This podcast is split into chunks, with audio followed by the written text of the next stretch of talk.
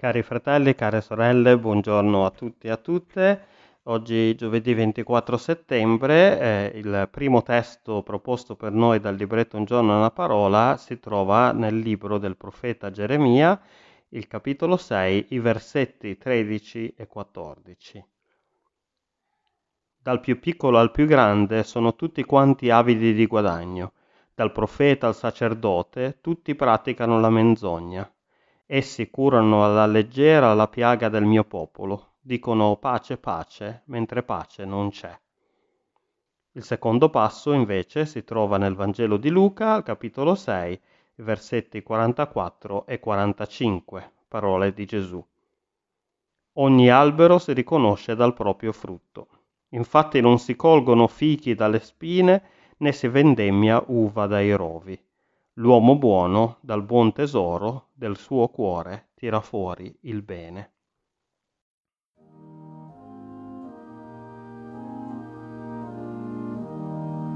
Prendi, oh Dio, la vita mia, consacrarla voglio a te, essa un inno sempre sia alla gloria tua mio Re.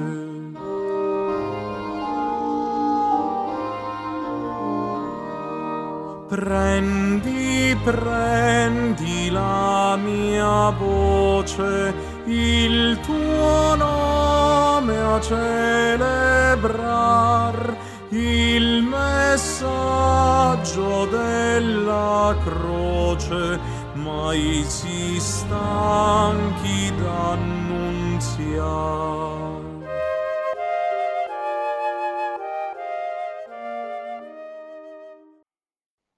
Le parole di Gesù nel Vangelo di Luca vanno a ribadire un concetto ripetuto più volte da Gesù stesso nel Vangelo, soprattutto nel Sermone sul Monte, di cui il passo di Luca ne è un parallelo. Il concetto è che le nostre azioni sono tanto importanti e forse ancora più importanti delle nostre parole, dei nostri pensieri e di ciò che diciamo di credere. Gesù usa una semplice metafora per spiegare questo concetto, quello dell'albero che produce frutti. Egli dice, come abbiamo letto, che alla fine se un albero è cattivo, per quanto si possa sforzare, se gli alberi potessero sforzarsi ovviamente, non riuscirebbero comunque a produrre dei frutti buoni. Quindi un albero potrebbe anche essere bello in apparenza e semplicemente guardandolo si potrebbe credere avere le potenzialità di produrre un frutto buono da mangiare, ma alla fine sarà solamente quando esso avrà prodotto il suo frutto a dirci davvero che tipo di albero è. La stessa cosa, secondo Gesù, vale anche per gli uomini. Essi infatti potrebbero anche per un certo periodo di tempo sforzarsi di apparire come buoni, generosi, caritatevoli, pieni di giuste motivazioni, ma alla fine, prima o poi, è inevitabile che essi producano frutti coerenti con la loro natura. Gesù, siamo certi, qui stava parlando dei farisei, dei sadducei, dei dottori della legge, di quelli cioè che si ergevano come se fossero persone dotate di una moralità superiore agli altri, quelli che si sforzavano di apparire mediante l'ostentazione teorica a quella loro pretesa alta moralità, giudicando invece anche severamente chi veniva considerato peccatore senza possibilità di cambiamento e nel fare questo credevano di poter essere considerate persone rette e giuste. Per usare un'altra metafora sempre utilizzata da Gesù, essi pulivano l'esterno della coppa facendolo eh, vedere magari in apparenza pulita e splendente, ma non ne pulivano l'interno, che invece quindi rimaneva piena di sporcizia. Ovviamente però dovremmo ricordarci che siamo tutti e tutte nella condizione di avere un cuore impuro il cuore, come abbiamo detto già altre volte, per gli ebrei non era il deposito delle emozioni come lo è per noi oggi, ma il luogo dove risiede la nostra ragione, la nostra personalità e persino le vere motivazioni che ci spingono all'azione. Allora, visto in questo modo, è facile vedere come molto spesso non possiamo neanche noi stessi essere sicuri che le nostre azioni, i nostri pensieri e le nostre motivazioni siano sempre coerenti con quanto ci ha insegnato Gesù. Allora, se questo è il caso, che senso avrebbe l'avvertimento di Gesù di cercare di riconoscere l'ipocrisia esistente in alcuni falsi profeti, come Gesù chiama quelli che producono i cattivi frutti nel passo parallelo di Matteo? Il contesto è come sempre molto importante per comprendere appieno gli insegnamenti biblici.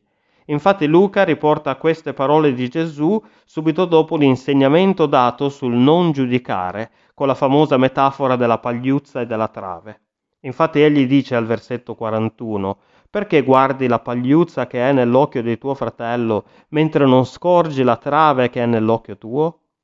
Questo per ribadire appunto che siamo tutti e tutte nella stessa condizione, cioè peccatori con la necessità di essere rigenerati continuamente dalla grazia di Dio. Ma chi è che ha solo una pagliuzza nell'occhio e chi invece una trave? Significa che c'è una classifica dei peccati dal meno grave al più grave? No, non è questo che intendeva Gesù, ma dal contesto possiamo comprendere che quando parlava di chi ha la trave nell'occhio, egli si riferiva a chi fa finta e si sforza di vivere come se il loro occhio fosse completamente pulito e in questo modo hanno la pretesa di poter togliere la pagliuzza degli occhi degli altri, facendolo anche magari in maniera molto meno premurosa di quanto faccia intendere la breve parabola detta da Gesù. Solitamente, infatti, coloro che si ergono a persone in grado di poter togliere le pagliuzze dagli occhi altrui sono persone che si sentono giuste e quindi in potere di giudicare gli altri. Questa è la trave nell'occhio, non un peccato più grave, ma l'essere accecati doppiamente, perché primo sono comunque nella stessa condizione di chi giudicano e secondo non riconoscono questo, ma si sentono invece superiori agli altri. L'essere albero che produce buoni frutti, ovvero profeta, come lo chiama appunto Matteo, significa invece prendere coscienza prima di tutto dell'incoerenza che inevitabilmente alberga sempre in noi, l'incoerenza cioè tra le nostre azioni e gli insegnamenti di Cristo. E in secondo luogo, invece di cercare di nascondere a tutti i costi questa incoerenza come fanno gli ipocriti, eh, farne piuttosto un luogo di conversione. Il vero profeta è quindi anche colui o colei che chiama se stesso alla conversione prima degli altri e delle altre.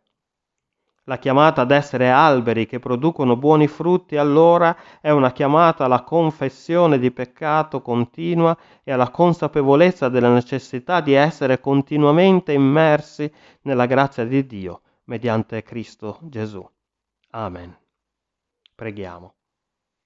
Signore, Padre amorevole, ti preghiamo perché tu ci possa aiutare ad avere sempre la giusta consapevolezza di chi siamo e della nostra necessità di essere continuamente recipienti della tua grazia.